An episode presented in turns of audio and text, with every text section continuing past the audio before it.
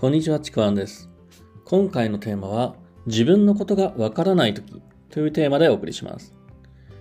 これですね、自分のことは自分が一番知っているっていうふうに思っているかもしれないんですけども、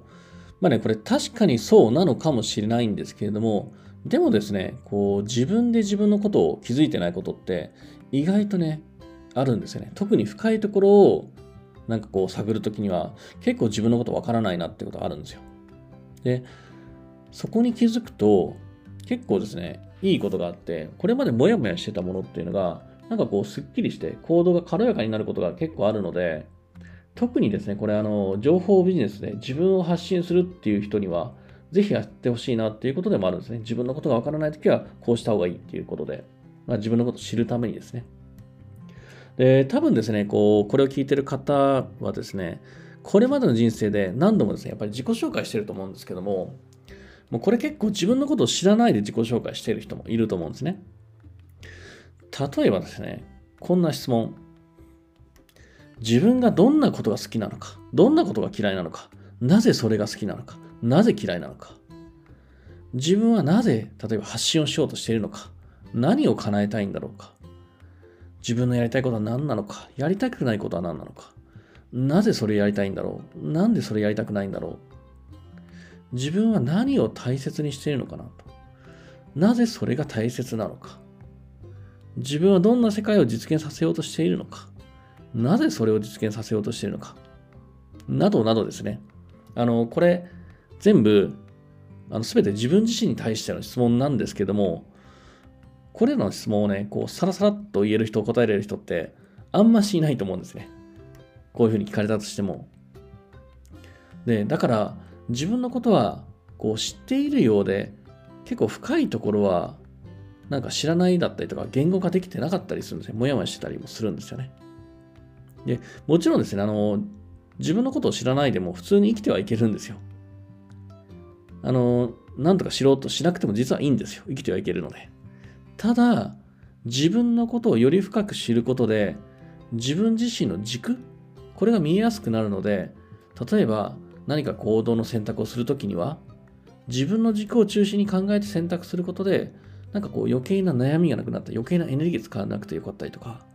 なんかこれまですごくモヤモヤしてたものが、あ、これが自分の軸なんだって分かると、なんかこうすんなり解決したりとかですね。なんだろう、こう間違いなく自分を知らない頃よりも軽やかに自由に生きていける。僕はもうそんな気がしているんですね。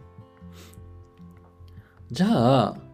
自分のことを知るためにどうしたらよいのかっていう話なんですけども、まずですね、なんで自分のことが見えにくいのかについてなんですが、こう自分のことをね、自分のこう内観ですね、自分の目とか自分の意識で見たときに、その目で見たとき見える視界って、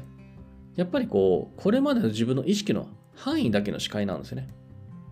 全部見えてるようで、それはもう自分の意識の範囲だけなんですよ。で、結構この視点って固定された視界なんですね。あまり変わらないんですよ。その中で見ようとしても、なんか見えないものが多いんですよね。本当の自分は自分でも意識して、意識をしていない外側にあったりとか、その視界の裏側にあるのに、それを見ることができない、気づかないっていうことが本当にあるんですよね。結構あるんですよ。で、今回伝えたい、そこを見るためには、自分を知るために、そこを見るためにはどうしたらいいのかっていうところなんですけども、これまあもちろんですね、自分で抽象度上げていけば見ることができるのかもしれないんですけども、もっと早い方法があります。それが、他人に自分のことを質問してもらうということです。これね、あの、他人の質問っていうのは、自分の意識の外側にありますよね。ただ自分の意識の外側にあるので、自分でも気づかない視点で見てくれたりとか、質問してくれるんですね。そんな質問がして、そんな質問があるのかという。そうすることで、自分でも気づかなかったことに気づくことが結構たくさんあるんですよね。これは本当に、あの、やってみるといいと思います。あ、そうか、そういうことなのかって自分で言ってると思います。だから、もし自分のことがわからないとか、もっと自分のことを深く知りたいって思ったら、なんか自分自身で抽象度上げていろいろ掘り下げるのもいいんですけども、それでも出てこない場合、まあ、もうちょっと深く掘りたい場合は、誰か他人に自分のことを質問してもらって掘り下げてみてもらったらいいかなと思います。でちなみに、この質問して掘り下げてもらうためのおすすめの他人なんですけども、これは例えば自分のメンターとかですね、自分よりも抽象度が高い人がやっぱりおすすめなんですね。やっぱ同じ視点で見てる人は同じような質問しか出てこないので、もっと自分より抽象度高く世の中見てたりとか、人を見てる人、そういう人に質問を頼むと、あ、なるほど、こんなことがあったんだっていうことに気づいて、あの自分の軸見えやすくなるので、これは本当におすすめです。ぜひ試してみてください。というわけで、今回のテーマ、自分のことがわからないときというテーマでお送りしました。よければですね、いいねとかフォロー、コメントいただければと思います。また説明欄の方にですね、僕の自己紹介、えー、そして僕の LINE、